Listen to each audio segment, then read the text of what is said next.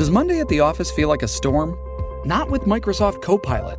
That feeling when Copilot gets everyone up to speed instantly? It's sunny again. When Copilot simplifies complex data so your teams can act, that sun's shining on a beach. And when Copilot uncovers hidden insights, you're on that beach with your people and you find buried treasure. That's Microsoft Copilot. Learn more at Microsoft.com/slash AI for all. Survivor 46 is here, and so is On Fire, the only official Survivor podcast. And we have a twist this season.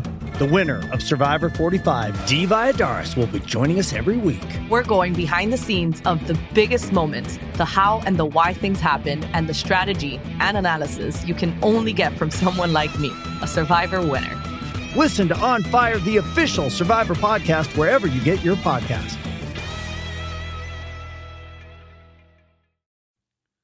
Ride List and the Ride List app. Download it today for your iPhone. It's a marketplace for gear, boards, wetsuits, skateboards, snowboards, bikes, camera equipment. Buy, sell, swap. Download it now. It's free. Ride List.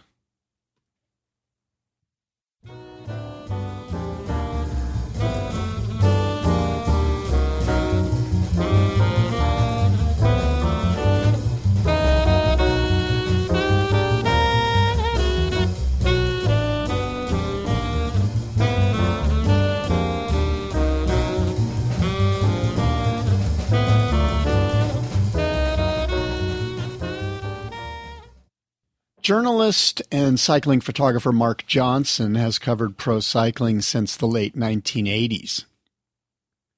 In 2011, he spent a year following the Garmin pro cycling team as the squad raced all over Europe and North America.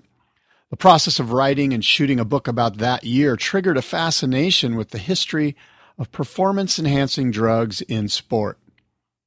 Mark spent three years researching his latest book, Spitting in the Soup behind the dirty game of doping in sport.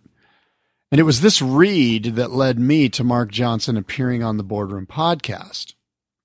Surfing and cycling, you might be shaking your head a little bit. Those don't necessarily seem to go together. While Mark mainly points his pro camera lens at cyclists, he's also shot surfing at least since I first met him at Black's Beach in the early 1980s when we were on the UCSD surf team together. And Marcus had photos appear in Surfer Magazine and Transworld Surf.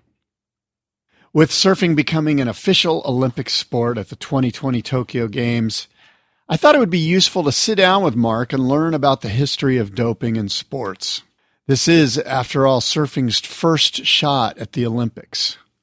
Like paddling out at a new surf spot with a rocky reef, we might think we know where the boils are, and we might have even seen the boils.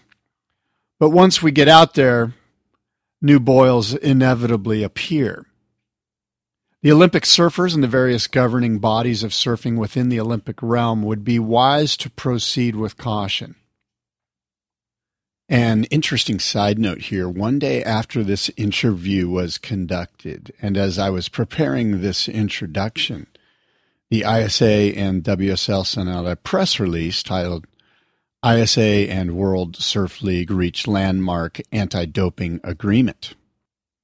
And the nuts and bolts of this press release state, and I quote, with the 2019 WCT serving as a qualification event for the Olympic Games Tokyo 2020, the WSL has agreed to a restructured anti doping program ensuring all their CT surfers are compliant with the Olympic Charter and WADA code ahead of surfing's historic Olympic debut. As a professional independent body, the WSL is not a formal signatory to the WADA code, a requirement for athletes or events seeking Olympic eligibility. As such, and to ensure compliance for Olympic qualification, WSL has agreed to implement a tailored anti doping program under the ISA's anti doping rules. All WSL CT surfers voluntarily agreed to the program prior to the start of the 2019 WCT season and will now be subject to both in and out of competition testing and whereabouts requirements. conducted and managed by the WSL and the International Testing Authority in accordance with the WADA code. The ITA was formed last year by the stakeholders of the Olympic movement to ensure greater transparency and credibility in global anti doping efforts. End quote. This is good news for Olympic surfing fans, for myself, and for Mark Johnson's concerns moving forward. It is everyone's hope that the Olympic surfing movement comes off without a hitch.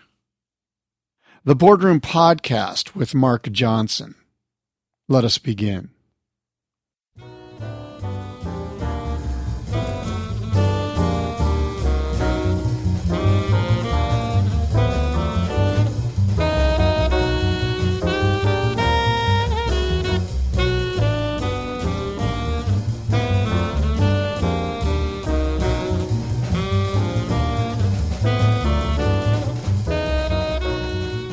By the way, the book is Spitting in the Soup Inside the Dirty Game of Doping in Sports by my friend Mark Johnson.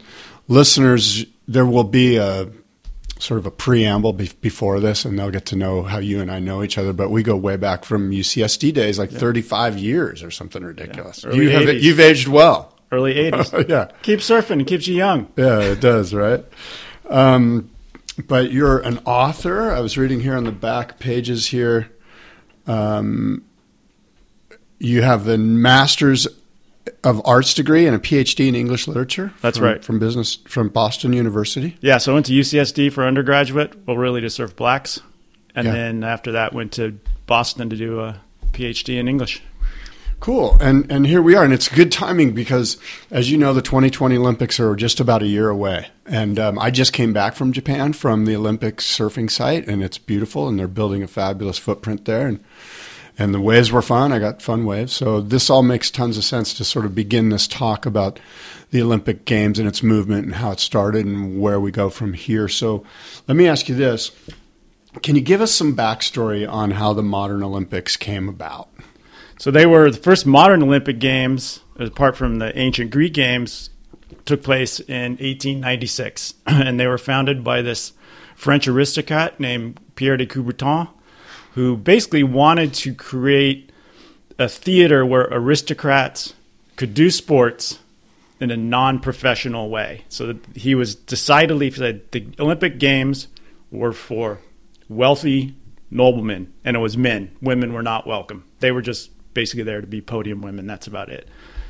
And it was essentially seen as sort of a social prophylactic because Coubertin was concerned about the economic and social upheaval that was taking place in Europe due to the Industrial Revolution.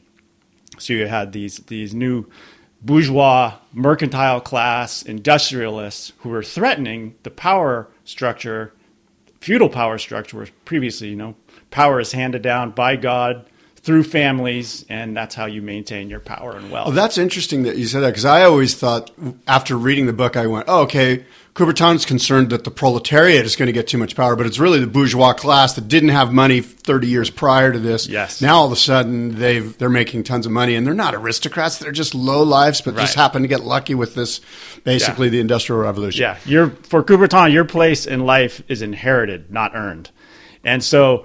The, the Olympic Games was seen as a, a preserve for the feudal order of things. This is a place where, at that time in 1896, the notion of training was unbecoming yeah. because as a gentleman you didn't have to train it was just this was what your leisure activity was and so that's what he en- envisioned and also he was very much a fan of the British school system. So think if you've ever seen the movie Chariots of Fire, envision that, where it's this notion of by perfecting the mo- the mind, mind and the body, you become closer to God.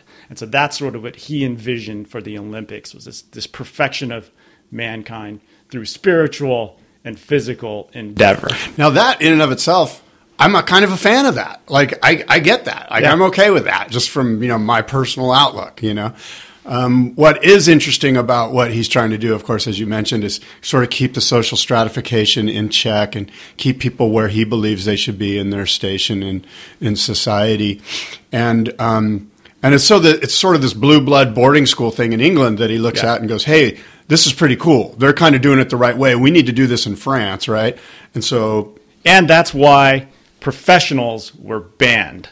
So unless you're old like me and you, Scott, you may not know that up until 1988, pros were banned from the Olympic Games. It wasn't until 1988 that pros were involved. And up until 1988, that was the IOC, that's the International Olympic Committee. They're the, the global manager of the Olympic Games. Their number one concern was keeping pros out of the game. So, most infamously, uh, an American athlete named Jim Thorpe had his gold medals removed. I believe it was from swimming at the 1912 games because Stockholm somebody, was that yes, yes. yeah. Or, somebody said that he had once earned two dollars a day playing baseball. So the IOC said, "You're out. You no longer have your gold medal." So that was their that was their bête noire. The, the the blackest thing that could happen in the Olympic Games was for a pro to show up because because aristocrats weren't professionals. Exactly. They didn't need to be. They were amateurs, and it was yeah. the highest calling was to be an amateur athlete. And probably the sport that had was most exemplified what Coubertin didn't want was cycling because cycling was very much a product of the Industrial Revolution. Once bicycles became available on a mass scale in the 1880s, 1890s, all kinds of cycling clubs sprung up all over Europe. Professional races sprang up in the 1870s, 1880s, and this was a way for a proletarian, a guy who should otherwise be spending his days working in a mine in Roubaix, France, can get a bike, and if he's talented, he can all of a sudden be making lots of money. And the Olympic Games said, no, we, we really shouldn't have cycling in the Olympics because well, they are so professional. Was professional bicycling, you know, basically the first, maybe not the first, but one of the first professional sports of the Industrial Revolution. Was professional biking um, uh, the reason for Coubertin to create the Olympics, or was it just so happened that they coincided? In other words, did Coubertin look at pro bike, pro bicycling and go, "This is why we need to do the Olympics"? Look at these people, or was it just that they aligned? They just al- chronologically. Yeah, they aligned, and it's worth going back here, talk a little bit about the birth of professional sports. Before the Industrial Re- Revolution, pro sports didn't exist. So, for instance, in the United States, in 1850, 90% of the population lived in rural areas. They were in farms. Fast forward to 1920, but then over 50% of the population lives in big cities like New York, Chicago, San Francisco. What does that mean? All of a sudden, you have a lot of people piled into big cities who have Sunday off. Farmers don't have any days off. And that means the promoters very quickly figured out hey, I can put a fence around this soccer field I can build a velodrome, a bike racing track, and start charging money on Sundays. and that allowed for the creation of pro sports. Also, the invention of railroads allowed for teams to get from one place to the other. Previous to the 1850s, it would have been impossible to get a whole bunch of athletes from one city to the other quickly. So the Industrial Revolution allowed for the creation of, of pro sports. And also, as your book mentions, the, the um, sort of the movement, the transient nature of of the population moved to the cities because of the Industrial Revolution. So yeah. now you have a bunch of people in one place that have the weekends off that are looking for something to do besides create a revolution. And they have really grim jobs, and so they're looking for hope either in the bottle of a bottom of a beer glass or in a football stadium. Usually both at the same time. So, tell me about doping and its first occurrence in sport. Um, where do you track that to? Really, from the very beginning of uh, professional sports. So, cycling is probably the best example because some of the earliest cycling events were called six day races. And Madison Square Garden in New York City would be filled with fans who would come to watch these six day races. And essentially, like how many people at Madison Square Garden do you think? Oh, like, there could be thirty thousand. There's yeah. there's you know, in researching this book, I found accounts in the New York Times, Chicago Tribune of basically the the stadiums being so filled that fans were bribing ushers to get their, their way in. It was a huge cycling was a hugely popular sport in the 1880s, 1890s, up until really in the 1920s. And so these six day races is guys would ride around a track for six days, literally six days. And the guy who did the most laps in six days won. So they they had to take stimulants right. just to keep going. And in fact, if you read press accounts from the time from from that era, know, newspaper reporters would say these guys were sorely in need of stimulants because they were going slow, and so it was it was expected that an athlete would take drugs to do their job, and that's an important thing today. Is, is today we assume the drugs have always been seen as as corrosive to your body and soul. That is a relatively new phenomenon. This notion that doping is bad and evil that started in basically the from the 1960s. 60s. I was going to say 1960s, 70s. yeah. Okay, so 60s. Yeah. So really, for the first hundred years of pro sports, it was expected that a professional athlete would turn to drugs. You know, in, in the book, my book, I talk about uh, an Olympic road race, a marathon race that was in St. Louis, Missouri. And after the race, the winner, a guy named Thomas Hicks, he had taken strychnine in small amounts along with brandy in order to help him finish. Now you think, well, strychnine, why would you take strychnine? That's rat poison. Well, in small amounts, strychnine is a stimulant. After the race, his physician wrote up an account of it and basically praised the use of drugs in order to help this American win the the Olympic marathon. There Yeah, was, there- there there was was- no stigma about it. Your book talks about this concept that even goes back to, um, well, the, the concept is look, athletes are, you know, the high level athletes are expected to, to be the best and to do the best and to do whatever it takes Yes. to become the best. And they're not your average citizen. These are Right. professional athletes. And so this concept of using whatever it takes, including science, Yeah. to better yourself was perfectly fine. Yes. And as you mentioned, this concept that it's that it has a negative and a moral negative connotation is relatively new. relatively new. I mean, the, the spirit of elite and professional sport is to embrace technology, human endeavor to push the boundaries of human performance. And pharmaceuticals have always been part of the technological toolkit that athletes, particularly endurance athletes, have turned to.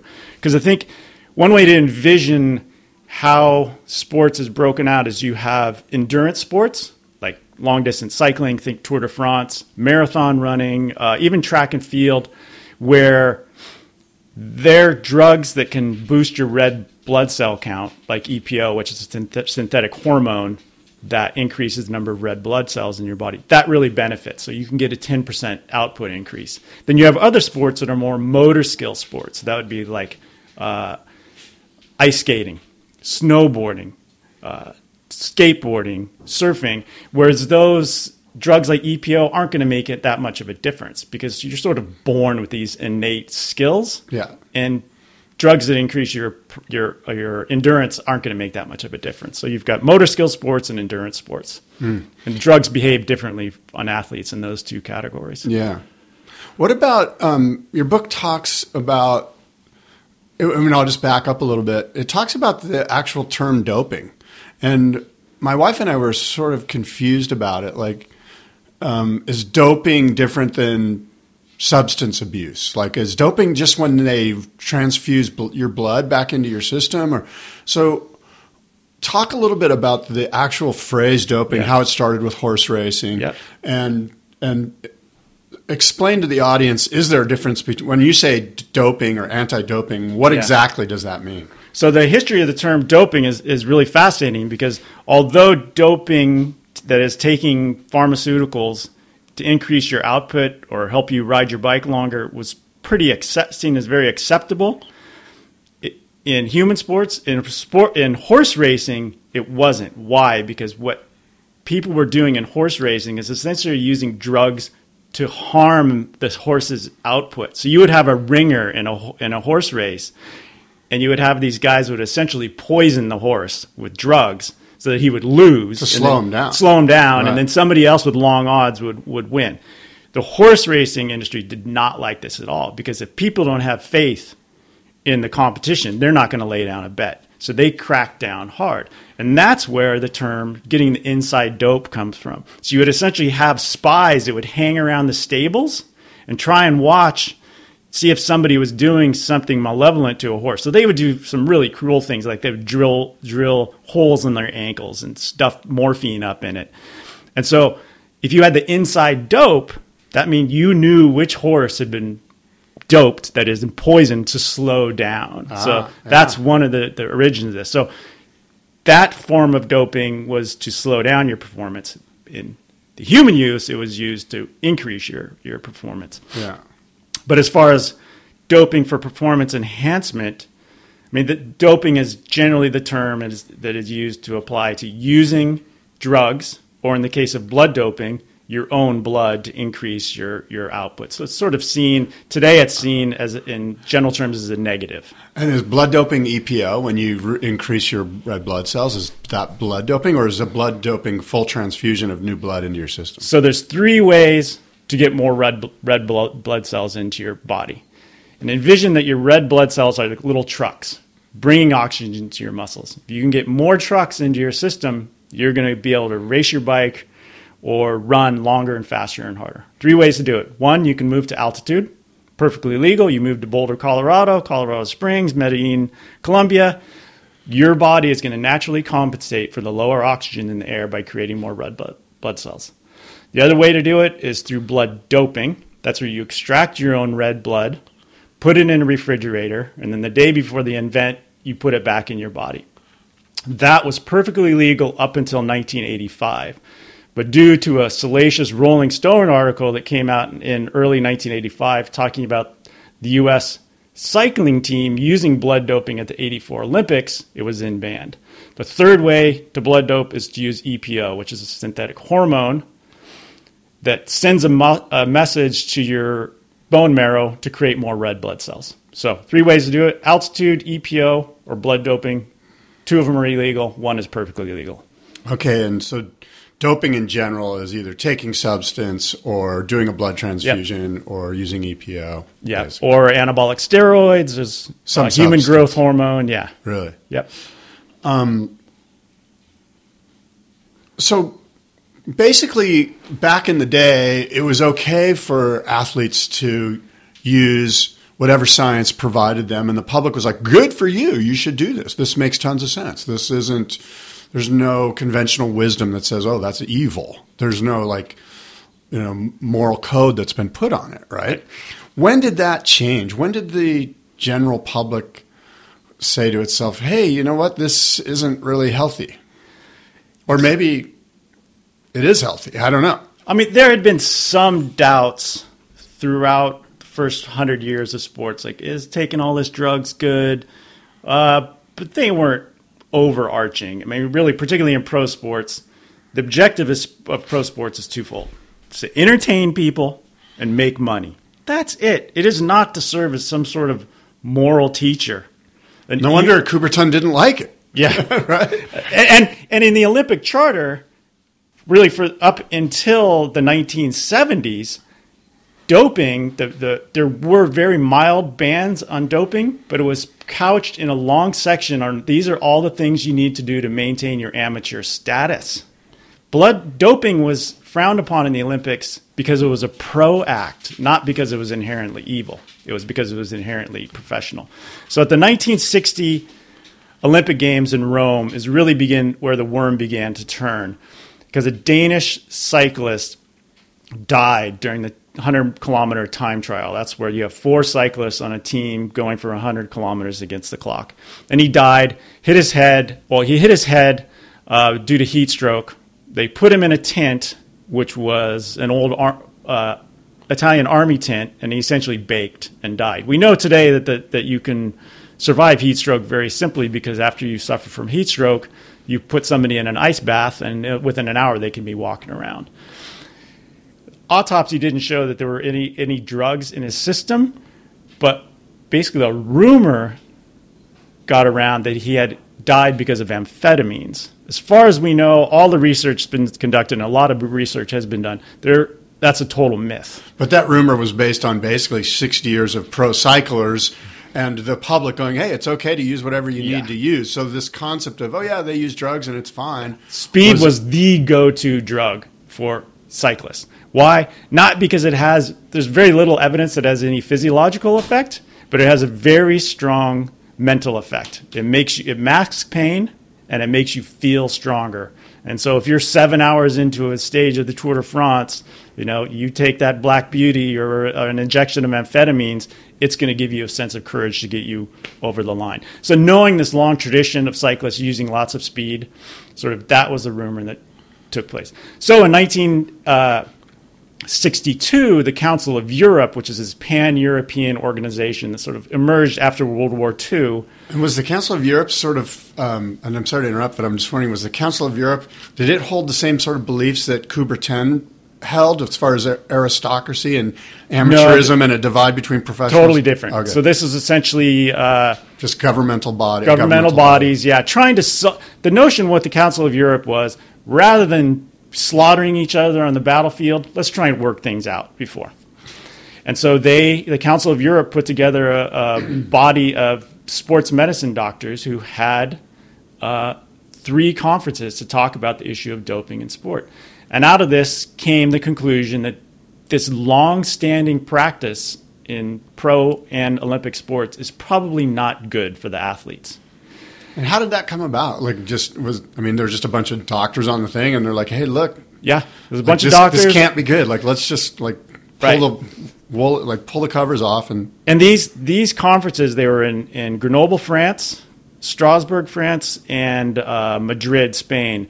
They represent a real shift in how the medical community saw their role in interacting with athletes. Up until the early '60s, the doctor's role was to safely administer drugs so that the athlete didn't harm themselves, so they can increase their output but without killing themselves. After this, these conferences, all of a sudden the doctors we're evil. no, the doctors sort of became priests. They put on their priestly cravat and ah. started to say, "We aren't just concerned with your physical health, but we're concerned with your moral health. We got to watch out for your spirit because you guys might harm yourself morally." It's a really radical shift. Huh, that's It'd be almost like you go to the dentist and the dentist says, "Scott, you know, you really need to brush your teeth more often. You need to floss," and then you go to the dentist one day and he says, "You know, Scott, you should probably start stop cutting off cutting off going to the whorehouses and start watching out for your moral self." So you're like, Right. "What? Where'd this come from?" It's essentially that's what happened. You've what been to my dentist, apparently. you, know my dentist well. yes, you get uh, moral as well as dental hygiene lessons. He goes to the same whorehouses as me, so I mean, who's he so yeah, that's that's really what. I, And then also what what also helped this shift was in the 1960s because this really carried on throughout the 1960s. There became greater uh, governmental and popular concern about basically pot smoking and acid dropping hippies. Right. So there was this larger context of Right. maybe taking drugs isn't so good, and you certainly see that in the United States, where the the uh, Richard Nixon basically one of the, the pillars of his, his, his reelection campaign was cracking down on drugs, and he started the Drug Enforcement Agency. Basically, his war on drugs was a way to harness what we what he called uh, sort of this mass of, of Americans who were really repulsed by the the social revolution the- that was taking place. Okay, that's very Yeah. interesting. So you have this larger questioning of doping in sport, along with a larger questioning of recreational drug use. At, And they sort of large. began to commingle. They began to commingle- totally. Yeah. Yeah, and so that was that created the context for banning doping in, in sports. Hmm. And then another thing that happened is in 1965 in France, uh, the minister of sport, Marie Georges Buffet, I believe her name is, was uh, a devout member of the Communist Party. And she was very concerned about pro cyclists. Why? Because she saw that the pro cyclists had to take drugs because the team managers and the team sponsors were making them do it, as well as organizers of these incredibly difficult events like the Tour de France. So she saw this was a matter of worker exploitation. She said the government has to get involved here. So in 1965, France, along with Belgium, made sports doping a criminal offense. So you could go to jail for doping. So that also helped was sort of fed into this demonization of doping is now all of a sudden the government is concerned about the personal behavior of, of pro athletes because France felt like they needed to protect these athletes who were being exploited. So their feeling was, um, let's protect the labor market by creating criminal laws, legislation, but then they were putting these same people they're trying to protect into jail, as I guess just a um, these are the ones that you don't want to be like, like as an example. Hiring for a small business is critical. It's imperative that you find a highly qualified professional to treat and grow your business with the same care and detail that you do. LinkedIn Jobs will be your next big unlock. LinkedIn Jobs has created the tools to find the right professionals for your team fast and for free. Everybody is already on LinkedIn with their resume and their references. So the fact that LinkedIn built a hiring platform to connect the dots between everything is simple genius. It's way more sophisticated than a job board. It's a vast network of more than a billion professionals meticulously organized to connect people by skill set, desire, ambition, all in an effort to help us advance our position. And it's easy to use and intuitive. So effective that 86% of small businesses get a qualified candidate within 24 hours. Fast hiring solutions means achieving your goals in record time with rapid growth in 2024. LinkedIn Jobs will even help you write the job descriptions and give you tools and prompts to help you interview your candidate like a pro linkedin.com slash surf is where you go to post your job for free. Yes totally free. And you can let the world's largest social network of business professionals work to connect you with the ideal candidate to help you grow your business. That is linkedin.com slash surf to post your job for free. Terms and conditions apply Hey, it's Kaley Cuoco for Priceline. Ready to go to your happy place for a happy price? Well, why didn't you say so? Just download the Priceline app right now and save up to 60% on hotels. So, whether it's Cousin Kevin's Kazoo concert in Kansas City, go Kevin, or Becky's Bachelorette Bash in Bermuda, you never have to miss a trip ever again. So, download the Priceline app today. Your savings are waiting. Go to your happy place for a happy price. Go to your happy price, Priceline. Well, one one writer, I don't remember which French newspaper it was, but at the time said, you know, fear of the gendarmerie is is good a good tonic to stop someone from taking drugs. Okay. So Fear of they- the the, the laws were targeted both at the doctors and the managers. So basically, uh, facilitating an athlete taking drug was also a criminal offense. It wasn't just focused on the on the athletes because they knew they had to they had to go to the root cause, which was you know the, the team owners and managers who wanted spectacular performances, as well as the Tour de France organizers who knew that by creating an increasingly difficult Tour de France, it creates an amazing gravi- uh, uh, galvanizing spectacle that people want to tune into every day and watch. Yeah. And so that French government stood, stepped in. And, and so at the 1968 Olympics, uh, doping was officially banned.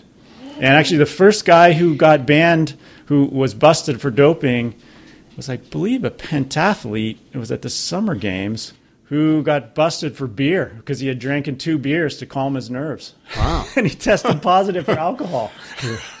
Great moments in beer drinking. Yeah. Brought to you by the Boardroom Podcast. So that's really it. In the 1960s, Well, is- here's but but here's what's interesting to me, right? Is because we've kind of missed this whole concept of Western thought, Western um, conventional wisdom is okay. Now, you guys, we've all come together, and putting substances into our bodies for the sake of being better is not, it's morally wrong. It's wrong for the labor market. It's wrong for a bunch of reasons. However, on the other side of the equation, right after World War II, we basically have two winners, right? We've got the Western allies and we've got Russia. Yep. And after any war, when you have two winners, they become instantly the two enemies of each other. And and communist Soviet Union goes on this incredible campaign to just like be the experts at making their athletes the best in the world for nationalism. Yep. So at the same time as you have this this nascent birth of anti-dope sort of I would call them the anti-doping evangelists because they really were like missionaries showing up in Hawaii and all of a sudden telling the, the native Polynesians, you know, walking around naked and surfing, that is now that's corrosive to your soul, your soul and your spirit. You should put on 13 petticoats and go to church on Sunday.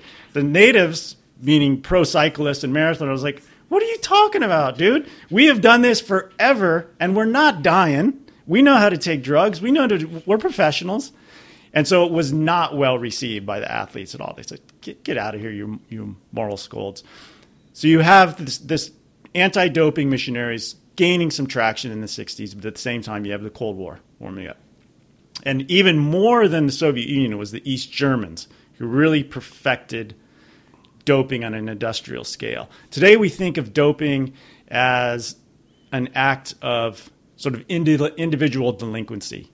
It's Lance Armstrong cheating his way to seven Tour de France wins doping is much more than an act of individual delinquency. It is an act of national commission and work. And there's no better example of that than what the East Germans did. And frankly, they were great at it. Like, oh. I mean, if you look at it, you're like, they did a really good job of it. Like, it wasn't like they were, well, I don't know. I'm sure they killed some people. Maybe they weren't so great at it, actually, as, a, as I think back on it. But I mean, speak about how efficient they were. So the East Germans had two reasons to put together, which was essentially a Manhattan Project to harvest gold medals. what a great way to put it. They had an Oppenheimer. Two reasons. One, they, they were a, they were the East East Germany was an occupied state. They were occupied by the Russians, and they hated this because it was a real affront to a sense of German pride. And so they the Germans and the Soviets had Russians had fought yeah, forever. Exactly. Yeah. And now all of a sudden you have East Germany, the, the Russians and came in and eviscerated their, their industrial capacity and they were just this shell bleak shell. So the East Germans said, How can we reassert our pride? And they turned to the Olympic Games. They said, Look, we're a small country, but we still have a lot of medical and technical prowess that we can use to, to assert ourselves and say, Let's make Germany great again by mopping up the field on the, the Olympic Games. And they hats. did it. and so what they did is they essentially took uh, the nation's uh, economic, medical, social, and technological forces and focus them on creating great athletes. And one of the re- one of the ways they did that was by creating these sports schools, where basically in elementary school. You would start to, teachers would identify athletes who had talents for soccer, tennis, football, cycling, and then from there they would go to sports schools where the best athletes would do nothing but train in addition, in addition to that, the uh, athletes. Scott's just letting his dog out. Sorry. dog goes on to a rabbit. Mm. How's that tea? It's good tea. Yeah. I hope it's substance free. It's it is substance free. It's milk reserve oolong. Anyway, so anyways, yeah, I'm sorry. They had so the East Germans put together this Manhattan project to mop up the field with gold mop up all the gold medals. And one of the things they did as part of this program is administer about 2 million doses every year of anabolic steroids into athletes. And they really focused on women because women naturally have a 1 to 8 ratio of testosterone to men. And so by giving women anabolic steroids, it essentially raises their natural testosterone level. And the German women were just killing the Americans, particularly because in, until Title IX came in, the Americans really were. We did our own good job of putting oh, women yeah. in their place. So, so the best example is this woman, Kathrine Switzer, who, when she was a 19 year old track athlete at uh, in New York, and she went to her college coach and said, "Coach, I want to run Boston." He looked at her. He said, "No dames can run Boston."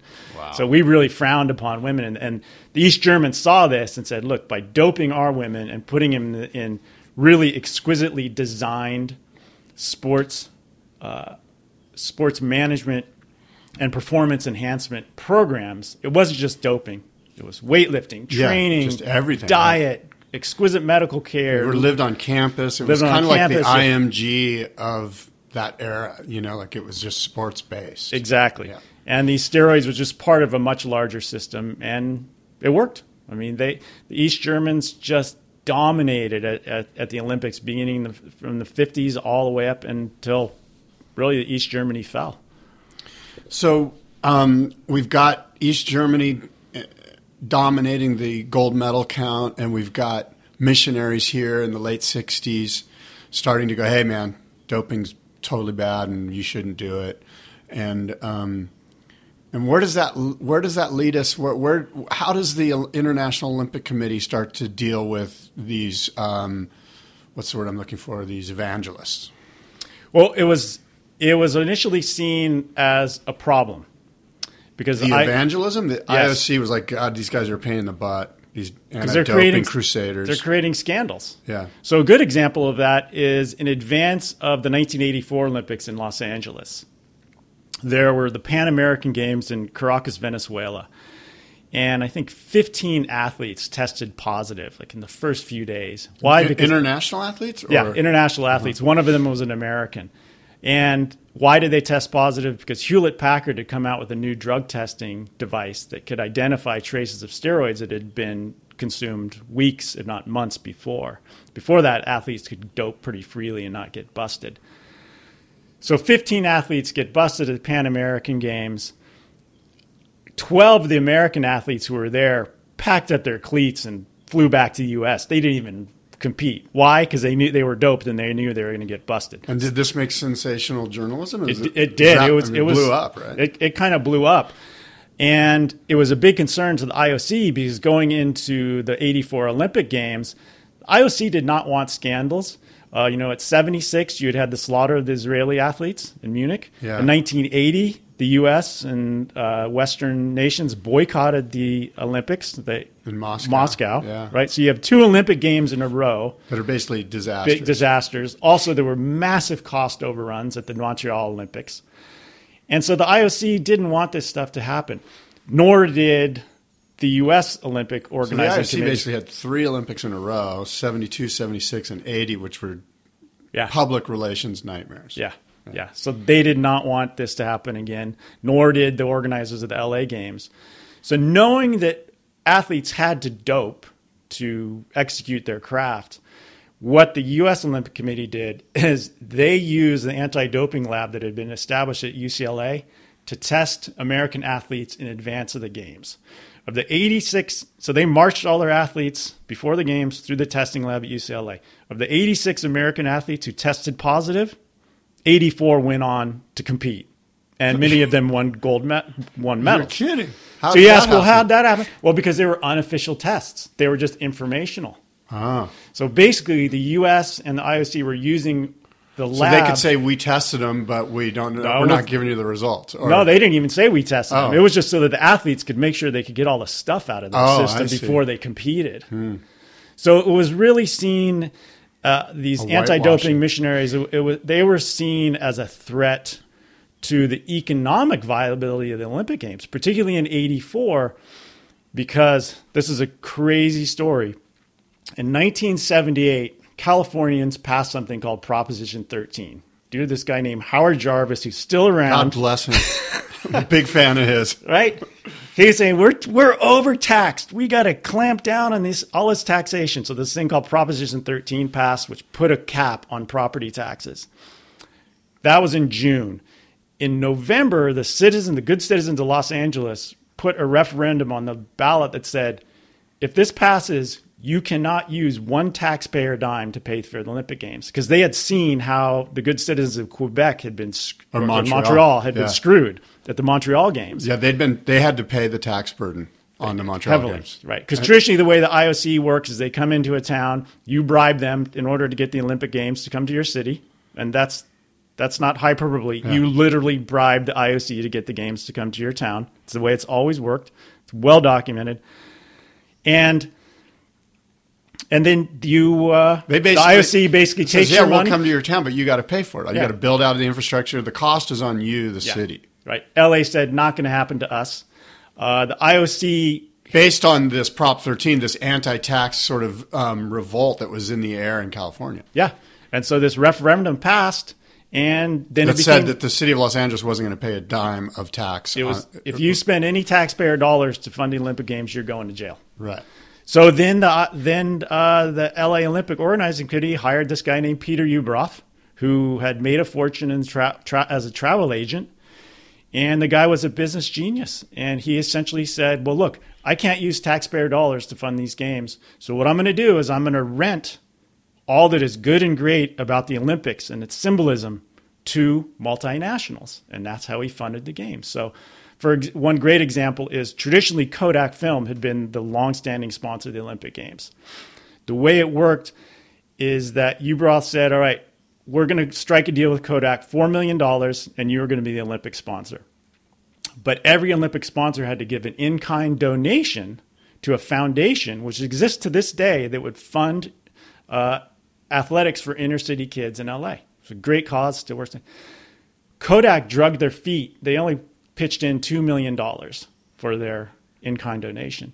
Ueberroth gets Fujifilm on the phone and says, Yo, Fuji, how'd you like to be the Olympic sponsor? They're going like, Well, Kodak's always been the sponsor. He goes, Yeah, but they're out of they're in breach of contract. Seven million bucks, inks the deal with Fuji, Kodak's out. And so Ueberroth was a very savvy negotiator. He also managed to get uh, really big television contracts because up until 1984, the IOC had been very reluctant to charge market rates for television rights for the Olympics because their concern was partly a hangover from their longstanding Olympic concern with amateurism. They didn't want the Olympics to be corrupted by crass commercialism. That goes back to Coubertin. It's, you know, The beginning, yeah. if you're a nobleman, you don't need to work for your money. You don't need to hang up Coca-Cola signs on your castle because you've already got money. Yeah. Ueberroth said, that's not going to work here anymore because I don't have any money to work with. So he starts to cut really big deals with uh, television networks, much larger than what IOC had done previously for the Olympic Games. The end of the LA Olympic Games, Ueberroth, uh, the Olympics turned a two, over a $260 million profit, which was truly mind blowing. What does this mean for, for doping? Well, if you're McDonald's or Coca Cola or Visa or Fuji or 7 Eleven, 7 Eleven paid for the velodrome in LA, you want your name to be associated with all that is good and great and shining about young, aspirational athletes, not doping scandals. So there's enormous pressure to not stop doping, but to stop doping scandals who would, that would therefore besmirch the brand brand equity of your sponsors. So it was brand protection, not athlete protection. Totally. Yeah. And the crazy thing is, is a lot of this stems back to Proposition 13 and Californians not wanting to pay taxes to fund the Olympic Games. I'm going to name my next child Howard Jarvis. Love that guy. Well, that's fascinating, and and so um, this sort of brings us up to. I mean, that that basically catches us up, right, with with where we are today regarding.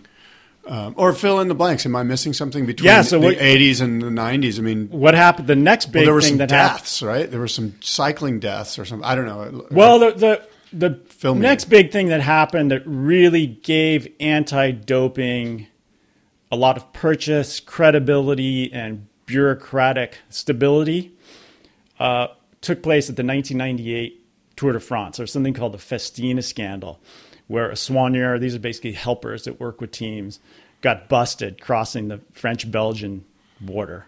Like hundreds of doses of steroids, uh, human growth hormone, EPO, and it turned into this huge scandal. And four teams withdrew from the Tour de France. The French police were literally going into hotel rooms and arresting athletes and marching them out. The IOC sees this and goes, This is a nightmare. The last thing we want is government police agencies arresting athletes at the Olympic But- Games. Right, but these were pro cyclers. Why Yeah. did the IOC care? Well, they, I guess at this time had professionals. Yeah, so moved into professionals the- were allowed the to Olympic arena. in in Right. 1988. so That's now right. these are the same guys who would be showing up. But but the IOC's real concern was that look, this this anti-doping movement is potentially very dangerous to us because our job is not to crack down on doping. Our job is to put on the biggest sports spectacle in the world. They're an event management company Right. who sells rights to corporations. That's it. That's Yeah. what they do.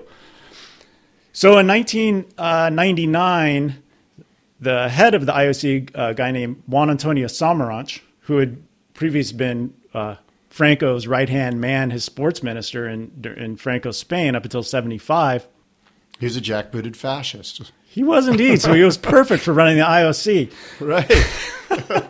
he proposes this conference and basically it was a predetermined the outcome was predetermined the ioc was going to put together an anti-doping body that was going to sit under the ioc's umbrella and basically manage doping scandals unfortunately the conference the, the body that they envisioned was not the body that they got at the end of this four-day conference. Because essentially what happened is is is a bunch of press people showed up at this conference because Juan Antonio Samaranch had been grievously injured due to a recent scandal that showed that the Salt Lake City Winter Olympic Games in 2002 ended up in Salt Lake City because of bribes, right? Right. So So the IOC already- had very little credibility. Right. And also, they were sort of a moving target now for the press. The Samaranch guy Oh. in, in particular, right? Yeah. They're like, hey, let's, what is this doping thing they're doing? Let's go see what it's all about. And they started raising their hands and asking questions. Yeah, and also you had a couple of members there. Uh, uh, a member of the British Olympic body said, "Look, we really think doping should be stopped, and we're not going to stand for this charade." The United Kingdom believes that doping Was is the, wrong. was the UK's reasoning, was it a moral reason or I was, it, so. was it a brand equity situation? I think Like- it was moral. Uh-huh. Yeah, So they actually had some. yeah, and "Oh, then man, also this stuff's really killing people. Yeah, and then another interesting part of that that conference was a guy named Barry McCaffrey, who was Bill Clinton's drug czar at the time. He gets up to the podium. General says- McCaffrey. General McCaffrey, Right. yes. You see Yeah. him today on the news. He's yeah, a pundit. Still around, Yeah. for sure. He gets up there and says, Yeah, we're with the UK. This doping has to stop. Meanwhile, the IOC members are just rolling their eyes because back in the United States in 1998, you could buy anabolic steroids at your health food store Right. because they're a nutritional supplement, and the supplement industry, maybe we'll get to this, is completely unregulated. So they're rolling their eyes. Here we got the U.S. lecturing us on stopping doping while they're selling friggin' doping products over the counter to 16 year olds in America. Anyways, out of this conference came the World Anti Doping Agency, which is an agency that's independent of the IOC, even though it's partially funded by the IOC. And its charter is to create the list of doping products that are banned that you can't take as an Olympic athlete, also communicate to the athletic uh, community, educate them about how to stay clean, and also to uh, sanction all the anti the dope testing labs that are around the world, and also to work with doctors to help educate them about how to keep their athletes clean. So they're they really the World Anti-Doping Agency that was born in 1999 didn't exist until then. There was no global governing body to So just you know, recently we've got this new bureaucracy or administration, if you will, which has a mm-hmm. bureaucracy attached to it, which is the thing that the IOC and all the sports associations and agencies around the world look to Yep. to guide them through this uh, anti-doping the policies. Right, and I think it's it's a good thing. So now, whether you're uh, a national body that's governing surfing, like ISA, or USA Cycling that's governing cycling in the U.S., you don't have to come up with your dope policy, own anti-doping policy. Say, look, we subscribe to WADA.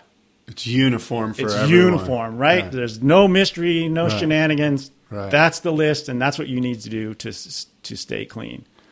And so th- this brings us to look. The Olympics are coming up. Um, what is the? You mentioned the ISA, the International Surfing Association.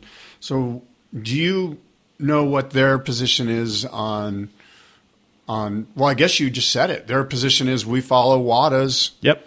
We follow what WADA's recommends. Yeah, Right. ISA is a signatory to the IOC, which is subscribes to WADA, and basically the if you're an aspiring Olympic surfer, you need to go to the WADA website today and read up on what you need to keep out of your system. do all professional um, leagues use WADA? No.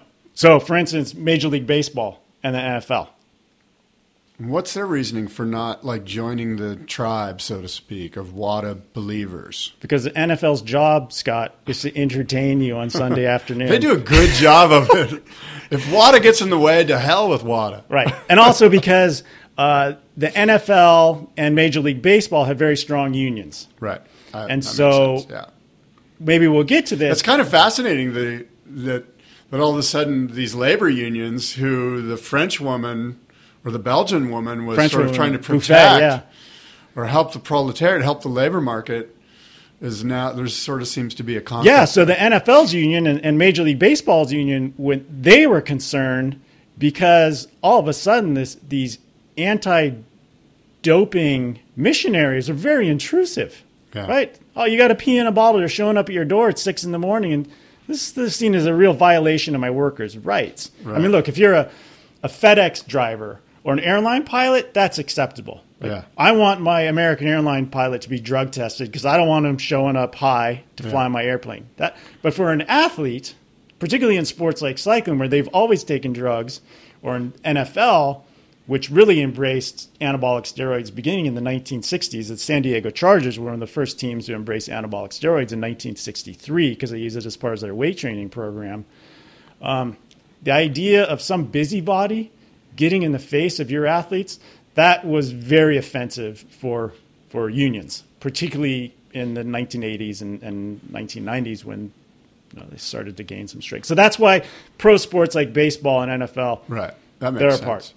But if you're a basketball player, for instance, who's going to the Olympics, you do need to uh, subscribe to the WADA standards. Because any any sport that's in the Olympics has their own national governing body. For surfing, it's the ISA. For tennis, it's probably like the ITA or Yeah. the U or, or whatever it is. So, so you have to uh, you have to basically adhere to WADA policy and procedure. Yep. So, I mean, I, the ISA's position on doping is they're opposed to it on med- medical and ethical grounds.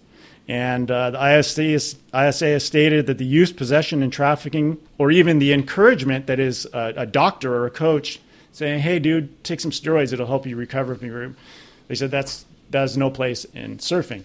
And I think surfing is in a particularly good place because it's 2020. And unlike cycling, surfing is not emerging from 150 years of tradition where doping has been an accepted part of becoming a better athlete. It's But like certainly, brand- surfing has an, uh, as you know, Mark, a long, lifelong surfer, has a uh, sort of an aura or a veil or some some baggage, if you will, of drugs. Yeah. And it's really interesting you bring this up because a couple years ago I was in Jeffreys Bay and I was talking to, to um, Derek Hynd about this book. And he said, Oh, so you have a chapter on doping and surfing, right? And I go, Nah. And he was really bummed out. He goes, Oh, there's such a rich tradition of surfers taking drugs. I go, Yeah, but it's party drugs. You know, they're doing an eight ball of Coke before their contest, but it's not performance enhancing, it's more party enhancing. Do you think cocaine's not performance enhancing? Well, I think it is until then it really isn't. Right. Yeah. Which is like all drugs, really. I mean, you could. I mean, Well, I mean- EPO EPO is very safe, Right. And it's not harmful under doctor supervision. Right. Uh, I'm going to get emails from people saying, "Oh, you're you pro doping," Yeah. but no, I I mean under doctor supervision, it's EPO is pretty and so, uh, safe. could you could you argue that almost any drug is safe under doctor supervision? In other words, if there's a drug that's that's not safe in a very minuscule amount, a doctor's going to say, "Don't take a minuscule amount." In fact, you can't take any. Theoretically, yes, Yeah. but like anabolic steroids is the best example. So, no. A lot of gray area. No, it's just because athletes want a bigger boost. So the doctor says, okay, take this much anabolic steroids. I go, well, I want to get twice as much output, so I'm going to take twice as much steroids. I mean, then- against the doctor's orders. Yeah. Okay. Yeah. Right. And then and then with anabolic steroids, there are some really some severe medical complications and problems that can come out of abusing anabolic Right. steroids. Cancer, all sorts of pro- testicular problems with women. I mean, the East German women who were systematically doped, you know, those two million doses of anabolic steroids every year, uh, they were giving birth to children with severe birth defects. Uh, the women would, in there were trials in the late 1990s where essentially all this system was exposed, and some of the women describing the, the medical issues that they suffered because some of these women were being doped at the age of nine, like little Oh, girls, and they were not told it was drugs; they were just told it was it was vitamins. So there were some really severe complications that come with stuff like anabolic steroids. If you're Was listening to your anybody in East Germany held accountable Yeah. for some of this horror? yeah, there, Oh, there were trials, and some of them went to jail. Uh, not as many as should have, but Right. yeah. So, have you spoken with um, my friend Fernando Aguerre? The um, basically the the um, what's the best way to describe Fernando? He's just he's really been the champion of surfing getting into the Olympics. I don't think surfing would be in the. In fact, I know that surfing would not be in the Olympics if it wasn't for the really hard work that Fernando Aguerre has done. Have you spoken with him about this book? Or uh, obviously you haven't because you said there's no chapter on surfing in it. Yeah. No, I haven't. I, ho- I hope he reads it. Um, I mean, I think it's uh, to signal moment in in surfing because really the the burden is going to be on both the ISA and then the national governing bodies. So in the United States, it's USA Surfing. Yeah. who they also subscribe to to WADA. Right. Anybody who's uh, have going to. out for the U.S. surfing team has to stay clean. And this is really where we bring in the WSL because now at this level, right, we've got WSL surfers that are going to be in the Olympics. Yes. Yeah. But it doesn't seem like, I mean, my gut feeling is that because surfing's not necessarily an endurance sport, Right. I don't sense that there's going to be any major issues, quite frankly. And, and, and, I, and I look at the top surfers. I look at John John Florence. I look at Kolohe Andino. I look at Griffin Colapinto. Now, I can't speak for them, obviously, but my gut feeling is, is that these are just clean, healthy American kids that are hot surfers. Like, is that how you feel about it? Part of it is because surfing is a motor skill sport. You know, Yeah. you can give me all the dope in the world, and I'm not going to be able to surf like John John. Yeah. Maybe you can, but No, I cannot. I cannot. Right. But can guys do bigger aerials? Because well, that's that's where a, uh, a few athletes, a couple Brazilian guys, have gotten busted for doping uh-huh. steroids. really, Yeah. So steroids could be a Here's where A steroids thing. can work for motor skill sports. So you go into the weight room, particularly surfing power yes for sure. makes so much difference. For sure. So you can go into the weight room, do a really hard workout, take steroids after, and it's going to help you recover. And essentially, what the steroids do is they allow you to push yourself to higher levels of fitness quicker than athletes who are not taking anabolic steroids. Anabolic steroids essentially help you develop muscles faster. Right.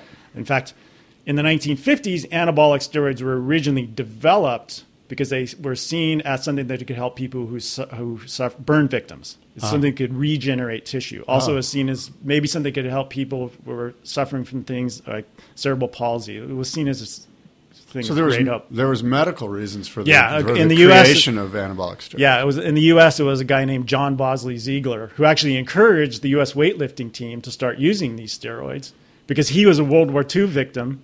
I mean, uh, he had suffered injuries in Right. World War II, Right. and he hated the fact that the commies were mopping the floor with the, his American boys. He said, "You guys start using this new wonder drug, and maybe it'll help you." So from surfing standpoint, the, the anabolic steroids can make you stronger. Yeah. and so Give you more power, too. I mean, you could get bigger muscles in your legs. Yep. You know, bigger paddling muscles. Yeah, So- work out harder and recover faster. So I think And so Brazilian, there's some Brazilians you mentioned. Who are they on here somewhere? Yeah, in 2005, a guy named Neco Padaratz. Oh yeah, Neco Padaratz. Yeah, Okay, he very got- famous surfer. He got busted for steroids at, in Hossegor, and uh, he was suspended. And in 2011, did Neco have? Does Neco have a? I, I hate to throw Neco under the bus here without giving him an opportunity. Is there any? Um, does anyone know that? Did he have a, any retort to this? Did he just lay down and go, "Yeah, I did it," or do we know that? Or I don't know. I Hmm. We just know that he into was suspended. And then in 2011, a guy named Mark Richardson from Australia, he won the Masters so the. ASP suspended Padaratz is That would have been it, right? yeah okay. 2005. Interesting. And then in 2011, this guy from Australia tested positive for marijuana, and so he lost his world Marijuana. marijuana. It's on that the, seems on- like marijuana would ruin you on a surf contest. I know, it's a Take it from somebody I know very closely. I don't think marijuana is a, a performance enhancing drug. Do you? No, and in fact, there's a super funny uh, Robin Williams skit where he's talking about performance enhancing drugs, and he's Yeah. laughing about the fact that weed is banned. Yeah. He goes, the only way that weed could be a performance enhancing drugs. If, if if you had swimmers smoke it before a competition and then put a Snickers bar on the other end of the pool. Yeah, exactly. So it's interesting you mentioned that though because I was at I, I gave a keynote speech at a uh, sports medicine conference in New Zealand last year, and there was a representative for World Anti-Doping Agency there, and the question came up about marijuana, and WADA is actively looking at should we remove this product from our banned substances, particularly as it's becoming legal Yeah. in more places like the great state of California. Go California! right, Howard Jarvis. so Lower that- taxes and more weed in California. But anyway, so they're looking at removing marijuana. What is your feeling? Do you think marijuana should be a, a drug that should be removed from the list? I think so. Yeah. I, I think. Uh, I mean, it seems like it's only getting stronger. The strains of it, it's only going to make Yeah. you worse of a, a, Yeah. a worse surfer, yeah, right? Yeah, stoners are not. Good I do not see how that can make you a better surfer. it, it, it, and it might you might enjoy it recreationally, perhaps more in some weird way, but Yeah. So I mean, this it- poor it- guy, Mark Richardson, in Australia in 2011, tested positive for marijuana. Yep. It And says then- here in my notes that he was stripped of a Yep. gold medal. And then in 2015, the WSL banned a guy, another Brazilian guy named Raoni Monteiro. Raoni Yeah. For 20 months. Okay. and he tested positive at the Pipe Masters. Now he owned up to it. He owned up. He said, "Look, my doctor gave me something that had had uh, banned substances in it. It was my fault." And uh, he said it was unattended, and uh, he said there are rules to follow, and I broke them. So good on him. Yeah, so He he, owned owned, up to. So his doctor. So this kind of brings up this concept of of over the counter. Um, sup, what are they called? Supplements. Supplements. Nutritional thank you. supplements. Nutritional supplements. Because these things don't have any FDA approval. We literally do not know what the hell is in these things. I mean, there might be a list of ingredients, but I mean, even if you could read it or pronounce it, you're not going to really know. And even then, there's not. There's going to be. There could be stuff in there that you that isn't even on the list. Scott, let me tell you nobody's this. combed through it. Right. Let me tell you this right now, Scott. If Yeah. you're planning on making the 2020 Olympic team, you're going to beat probably beat Kaloni out. Kalo- Kolohe. Because you're yeah. clearly a better server. I've seen you air. No. You can do bigger airs no, I do not do airs. I do bottom turns. That's all Anyways, if you're going for the team, you need to stop taking nutritional supplements today. And that goes to every surfer Every that server. hopefully listens to Every this. Olympic athlete. Why? Because nutritional supplements are totally unregulated, particularly in the United States.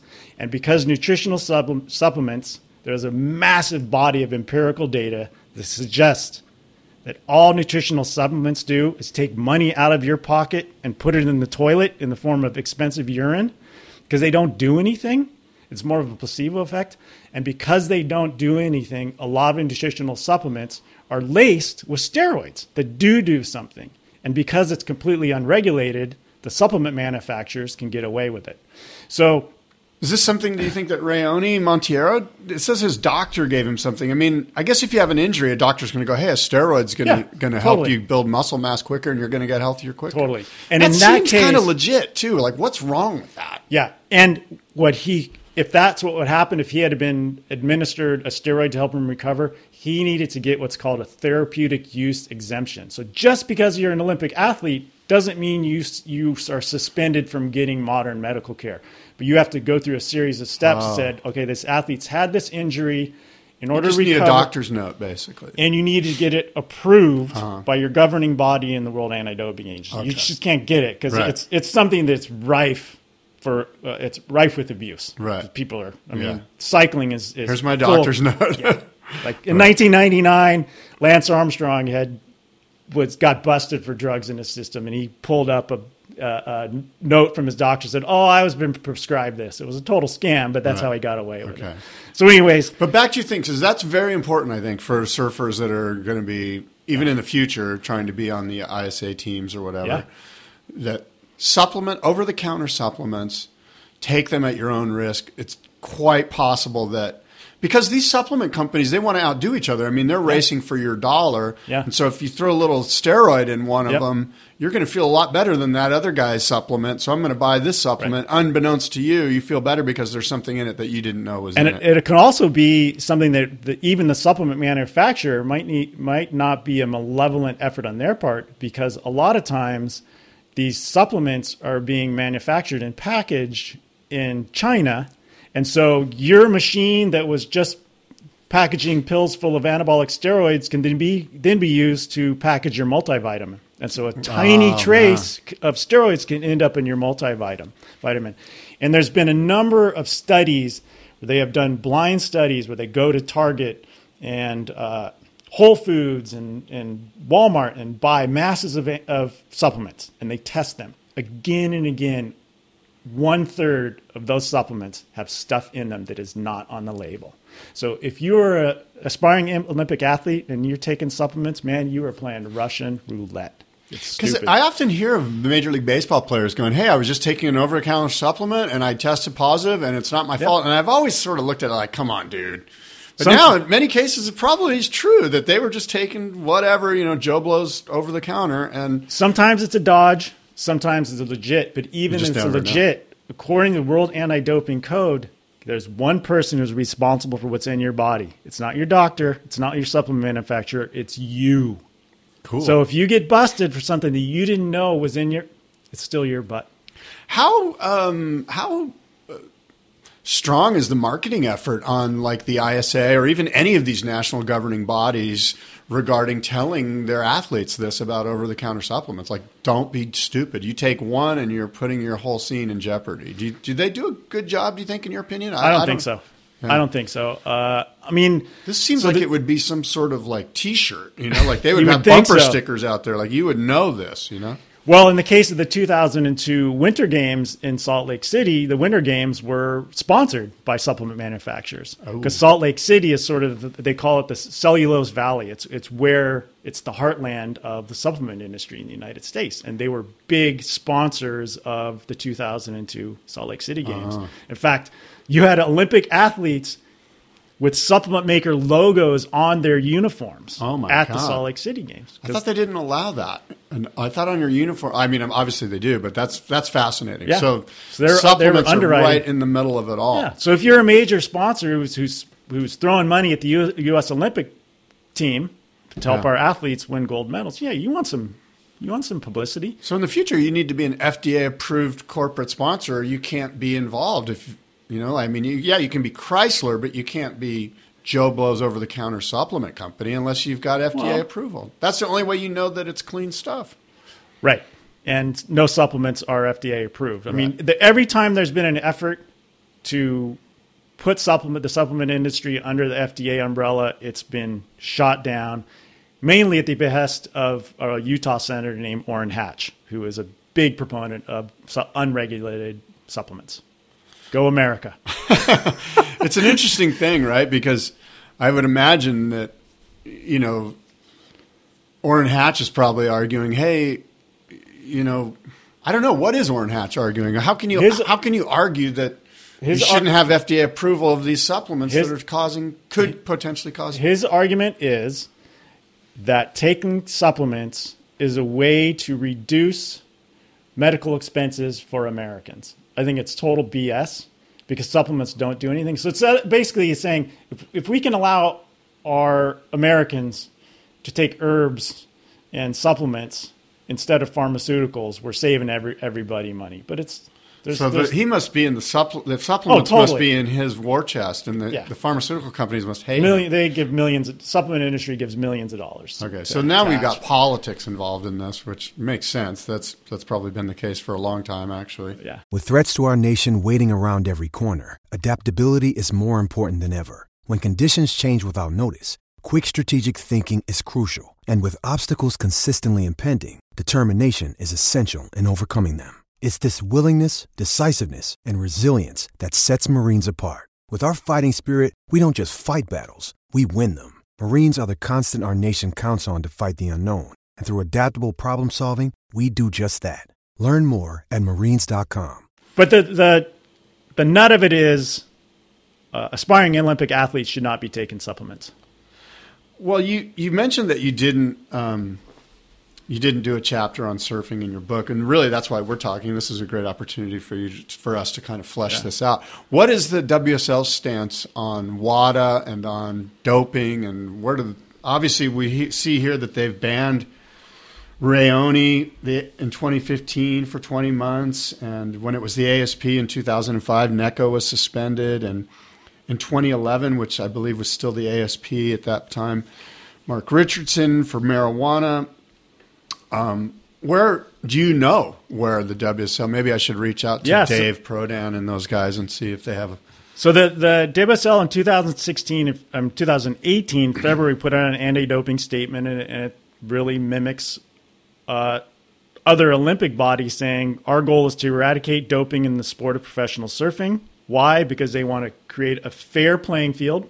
That is, where some guys aren't cheating by taking steroids to get stronger and do more powerful bottom turns and top yeah. turns, and to create an impartial environment. So it's unbiased.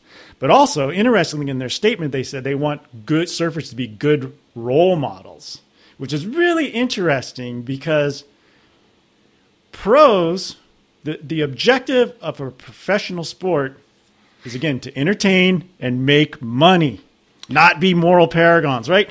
The pros that may be something that's placed on them, but it's not part of their charter. And that this is one of the fundamental tensions that all, has always riven pro sports. Yeah. It's like, yeah, you guys, re- your job is to entertain us by pushing the boundaries of human performance. And in NFL, sports like NFL and baseball, they said, look, if you're using drugs to do that, go for it. It's like Keith Richards, man. We don't judge Keith Richards Yeah. for taking drugs. No. He puts on an incredible show, and we'll flop down 200 bucks to go watch that show. Right? But, as a parent, as a parent, as a parent of surfers, I know your kids Yeah. surf, right? Yeah. Do you, don't you think that you want them looking to, um, you know, the Kolohes of the world and Yeah. going, "Hey, that's cool that he's never tested positive." And that's that's a great question because when I give talks about this book, a lot of times people come out and they say, "Well, are you pro doping?" Right? Because this this the history of doping is so stricken with hypocrisy and and payola. It's just rotten. Yeah. And I don't believe that we should encourage doping in sport because to me, that would be modeling Olympic sports and professional sports after American society at large. Whereas a society at large, we have said the first line of defense in any ailment, physical or mental, is more pharmaceuticals. Drugs, better living through more drugs, right? Whether it be Viagra or Adderall to help you study. And I don't think that's good. I think going out and surfing and eating more fruits and vegetables is a much better way to be a healthy person. And I have one kid who's 18 who's a hardcore mountain biker. And if he said, Dad, you know, I want to become a pro, I would have a real problem with, all right, in order to do that, we got to hook you up with a doctor and get you on the program. Get you on some. Do, do, do you think professional mountain biking has the same issue that the Tour de France pro cycling has? not as bad in certain disciplines. So cross country, which is more of an endurance sport. Yeah. Uh, the downhillers, no, because they're more like just crazy big wave surfers. Yeah. That's just all Yeah. fearlessness and Yeah. technical prowess. So yeah, I mean, as I think that's where surfers should serve as role models and discourage kids from taking drugs. The interesting thing is, is that now that we have WSL surfers that are going to be in the Olympics, the WSL certainly doesn't want one of their guys to test positive Right. In the Olympics because it's going to look bad on the WSL, even though they really don't have too much to do with it, other Yeah. than they just happen to have the best surfers in the world on their tour, Yeah. who also now coincide with performing and competing in the Olympic Games. You would think that they now would say, "Hey, WSL surfers, the Olympics are next year. Please understand that if you're taking any over the counter supplements, it could look really bad if you test positive. It's going to look bad on our brand, look bad on your Yes. brand, which, by the way, these individual sports, these, these surfers are brands in and of themselves, Yeah. like LeBron James and Kolohe and John John and these guys. So I'm, I'm hoping that, I mean, it would be for the benefit of the WSL if they kind of got this message that you and I are now sort of, in a weird way, we're sort of now going, hey, here's the message of this podcast drop the supplements. If you take supplements, you're rolling the dice. Yep. And really, for no, there's no upside. Yeah. And I think, thankfully, there haven't been any huge doping scandals yet in surfing. Uh, but I mean, the good thing is that surfing is starting from scratch. It doesn't have 150 years of doping tradition that is now saying, all right, you surfers have been taking speed or, or uh, steroids for the last 50 years. Now you need to stop it. It's fresh, so surfing can start out with the expectation that performance enhancing drugs are not part of surfing culture and they're not going to make you a, a, a better surfer. I mean, obviously, recreational drugs. I read a couple books. I read um, Chas Smith's book about cocaine and Yeah. surfing, Yeah. and then I also read um, Nick and Tom Carroll's book about Tom Carroll. Yeah. And you know, Tom Carroll was was addicted to methamphetamines, and those by reading those books, I said really, surfers, at least according to those accounts, weren't taking drugs to be better surfers. They were taking drugs to party harder, To get high. So and that's not going to make you a better Olympian. No, no, it's going to give you a simply worse hangover. Right. Right. Or a better competitor on any level, whether it's Yeah, I mean, may- maybe- WSL. I mean, competitive surfing Yeah. and those things. I mean, with with stimulants like like cocaine, cocaine is Or meth. or meth. Yeah, I mean, uh, amphetamines were first synthesized in 1928, and they became commercially available in 1933 as a Benzedrine inhaler, and they were quickly adopted by cyclists. Uh, but I mean, as far as surfers doing a line before they paddle out, I, it's not going to make that much of a difference. Except if you test positive. Yeah, What- it's going to harm you. What are how does the testing for WADA take place? Like when do they go? Okay, uh, uh, USA Surfing. Who are your surfers? Give us the list of their names.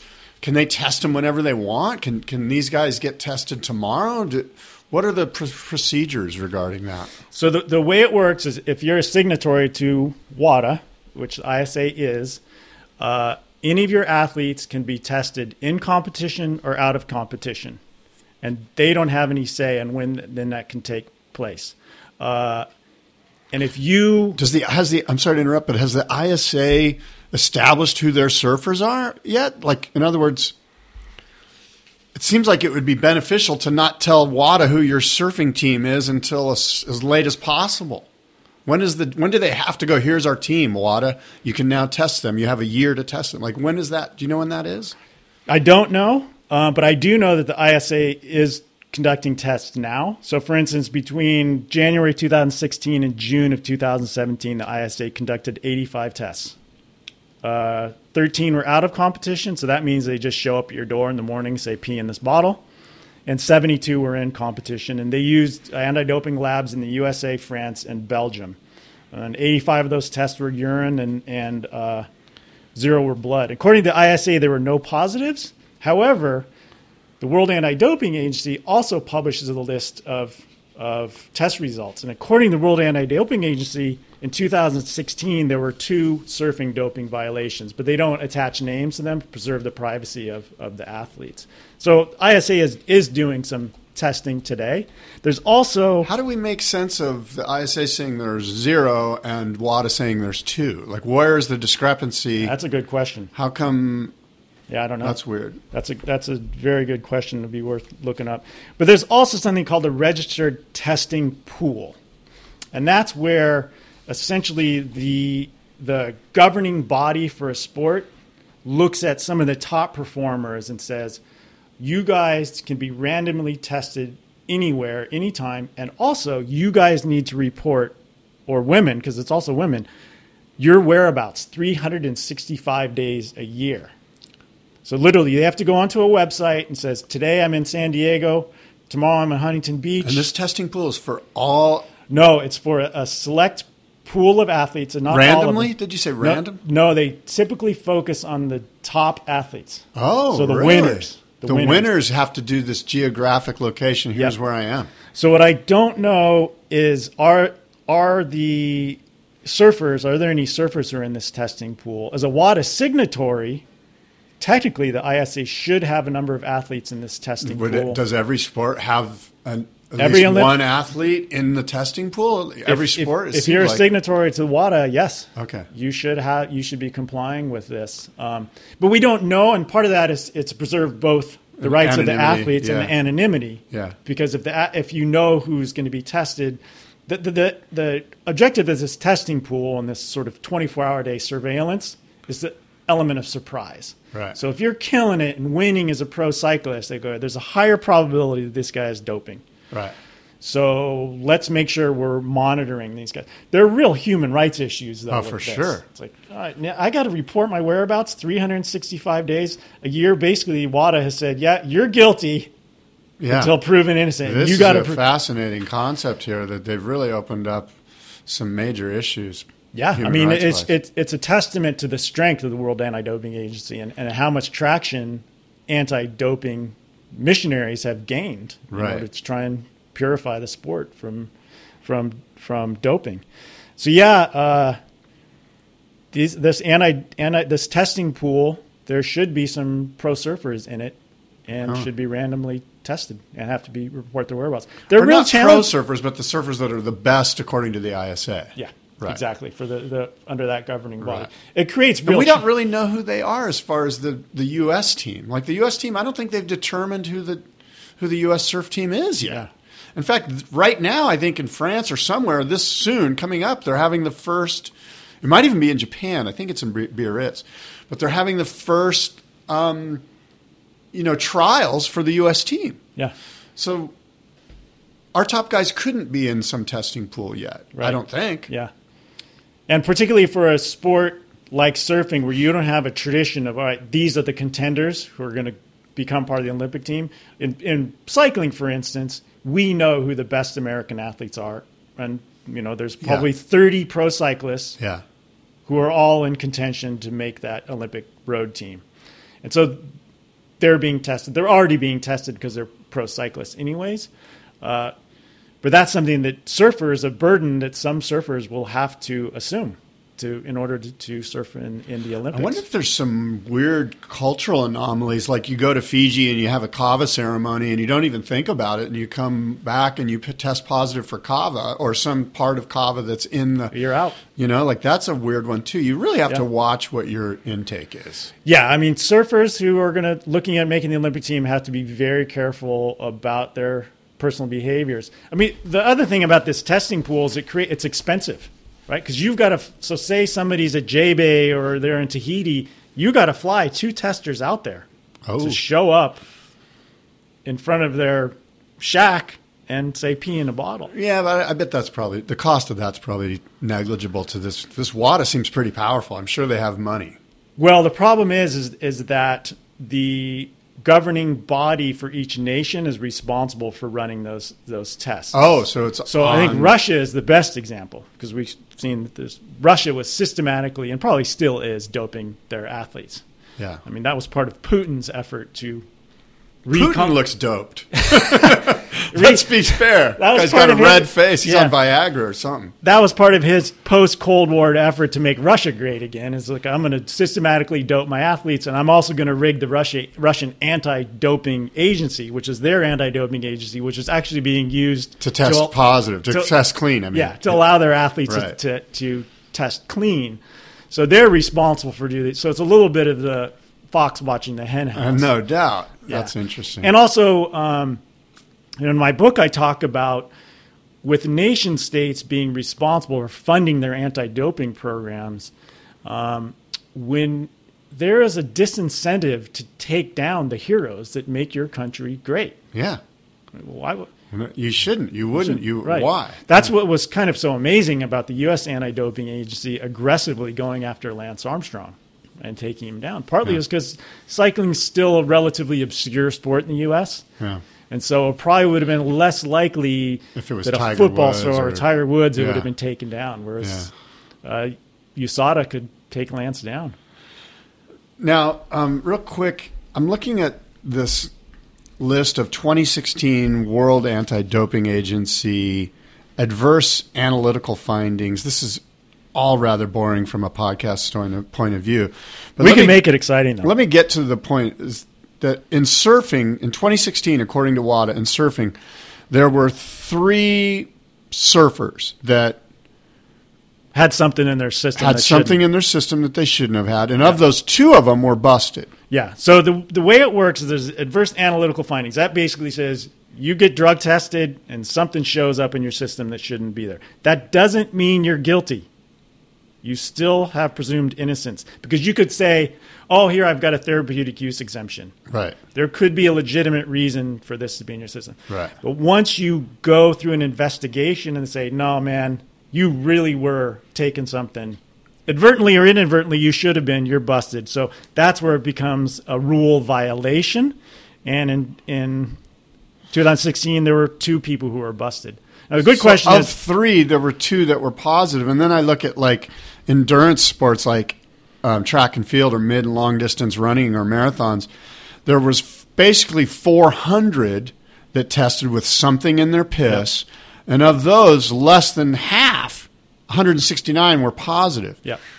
Now it's really hard to extrapolate three to two for surfing. Like, am I going to suggest to you that of thirty pot um, something in your urine, twenty of those were?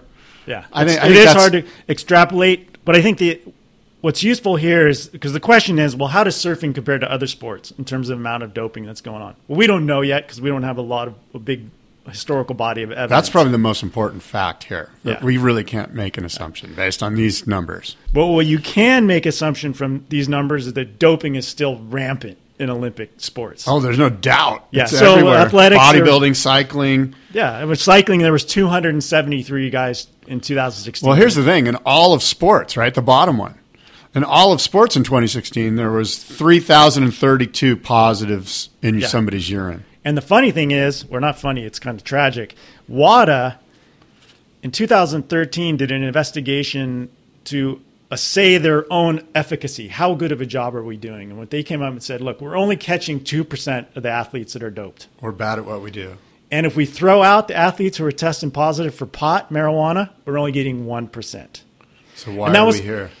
That's what they got to ask themselves, right? It, it was not so much that as just how do we do a better job? Uh-huh. And it is a very difficult question because how do you do a better job without putting together a, a full-on a surveillance system? thing. Yeah, totally. fascist thing. And particularly and a, in- and a in- deeper question, maybe not deeper, but on a different note, is you and I as consumers, do we really even give a shit? Like when because because what's happened now is the Olymp- the Olympics are no longer this amateur ideal. The Olympics are pro sports, Yeah. and so if as you mentioned, pro sports have two things. What are they again? Make money and entertain Scott Bass. The Olympics do that, and I don't really. I'm not. I mean, there's this whole equation of why not just let everyone do whatever the hell they want to get rid of WADA. You can use as much as you want. You might die in a year, so be it. Like Yeah. this libertarian ideal around it. Yeah. What is your thought on that? Bad idea for our what- kids, for our youth. I think it's a bad practice to encourage 15 year olds to start doping in order to practice their craft. A, for sure.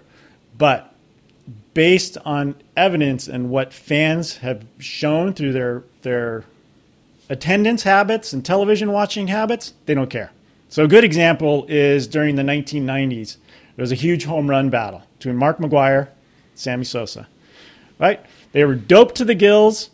Uh, it came out that they were they were using drugs, and there were congressional hearings. We need to clean up baseball. These guys are bad role models for high school athletes who are also taking steroids because they want to emulate their their.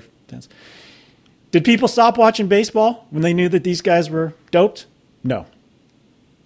People tuned into baseball like never before because the show was killer, right? I know It was, it was silly. Second baseman were hitting like 30 home runs. You're like, what? yeah. So while people, while the fans might have said, "Oh, these guys need to stop taking drugs," uh, their behavior suggested otherwise. It's like, yeah, well, we may say one thing, but we do another. So Right. yeah, I don't think fans really care There's a hypocrisy on our end, on the end users, on the consumers, really. you for know? sure. In fact, I, I interviewed uh, Travis Tygart, who's the head of U.S. Anti-Doping Agency. He's the guy who really took down Lance Armstrong. I asked him, I said, "Isn't this kind of hopeless? Because you are trying to create this little garden where athletes don't get to take the drugs." And yet the world around us is awash in drugs. And he said, Yeah, it is hard. In fact, he goes, I can sit down with my kid and watch a baseball game, and they're advertising performance enhancing drugs like Viagra on television. So, what society at large is encouraged to do, we're telling athletes they can't do. And so there's there's a, a real dissonance there because we're saying athletes, well, no, these drugs are going to corrode your soul and, and they're going to kill you. But meanwhile, we've got six and a half percent of American kids between the age of four and 17 on amphetamines. Adderall is speed. And we're doping kids so they can do better in school and focus. Your book brings out a really interesting point about those that are trying to pass the SAT, and you get this exemption if your kid is diagnosed with ADHD. Yep. What is it? ADD? ADHD, attention deficit. Yeah, if you're diagnosed with this, you get unlimited time in the SAT. So, so teachers are going to, or parents are going to their doctors and going, "Hey, wink, wink, nod, nod. Give Yeah. my kid an ADD diagnosis so I can get extra time in the SAT." So this, I mean, I think no other example really sort of like pushes this blister to the forefront like that one. The one, that, and, and you know, Yeah. that speaks to what you're talking about. That our culture is just surrounded by this. Do whatever you need to do Yep. to get ahead. And the kids get more time to take the test, and they get drugs too. They get both. Now, to be to be That's why careful, I didn't do good on the SAT, by the way. I'm just saying. You had the I would have had those drugs. You had I'd the be- wrong doctor, I'd still son. be in that room.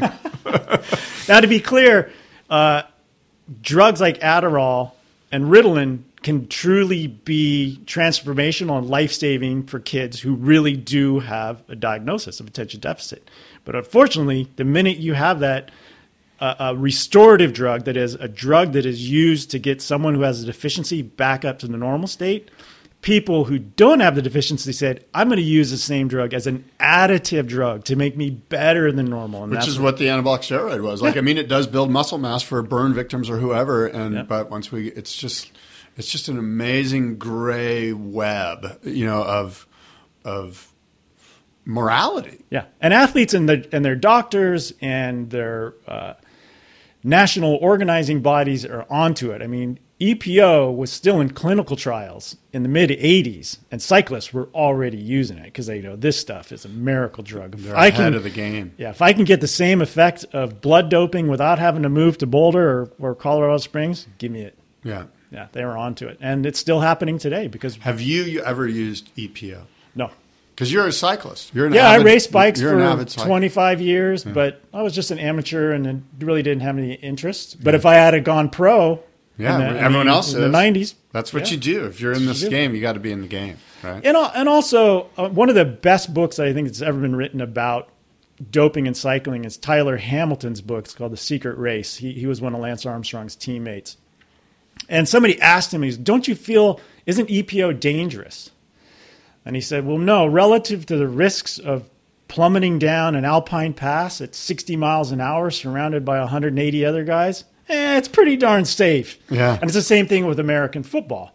Right? I, I once I interviewed a Sports Illustrated writer who covers pro football, and he said, "Mark, a pro football player's job is to get in their Corvette every Sunday afternoon and smash into a wall at 60 miles an hour. Of course, they have to take drugs just to keep going on. It's Yeah. it's it's part of what they do. and the and the trauma, the head injuries, all that stuff is mu- could could be argued is much more. Yeah, yeah. So, and that's something I go into in great detail in the, in the book is about why is it that our focus on the risk of doping in sport has really underplayed the other risks that are inherent to do- to playing sports. So, like in American football, between the 1940s and 2000, over a thousand people died playing American football. What are the number one reasons of death? Head injuries, heat stroke, and sudden cardi- cardiac death. Those are the three biggest killers. Uh, the American College of Sports Medicine has, a, has puts out an annual list of the most harmful, the biggest killers in sports.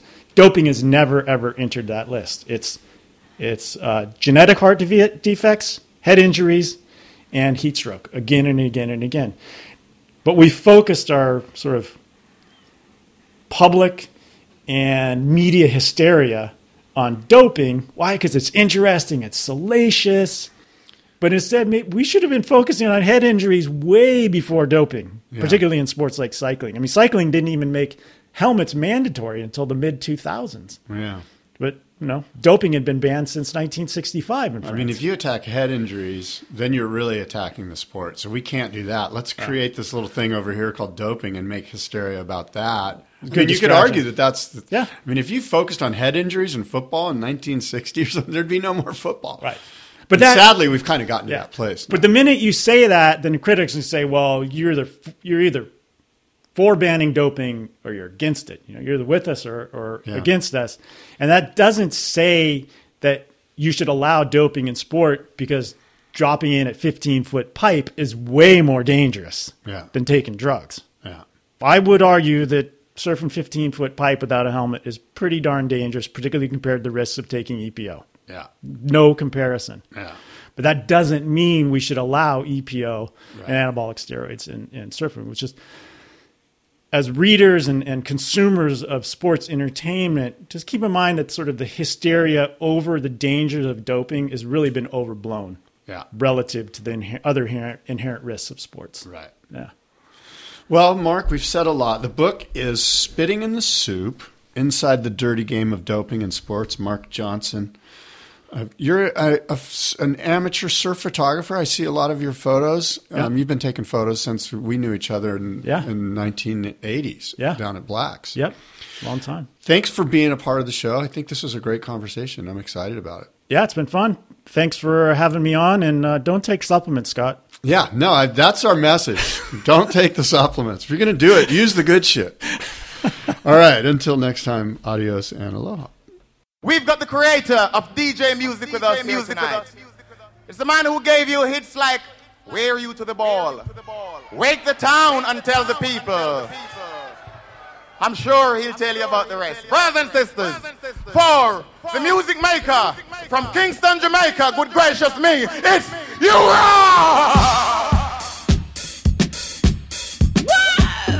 They could burn. Even come again, y'all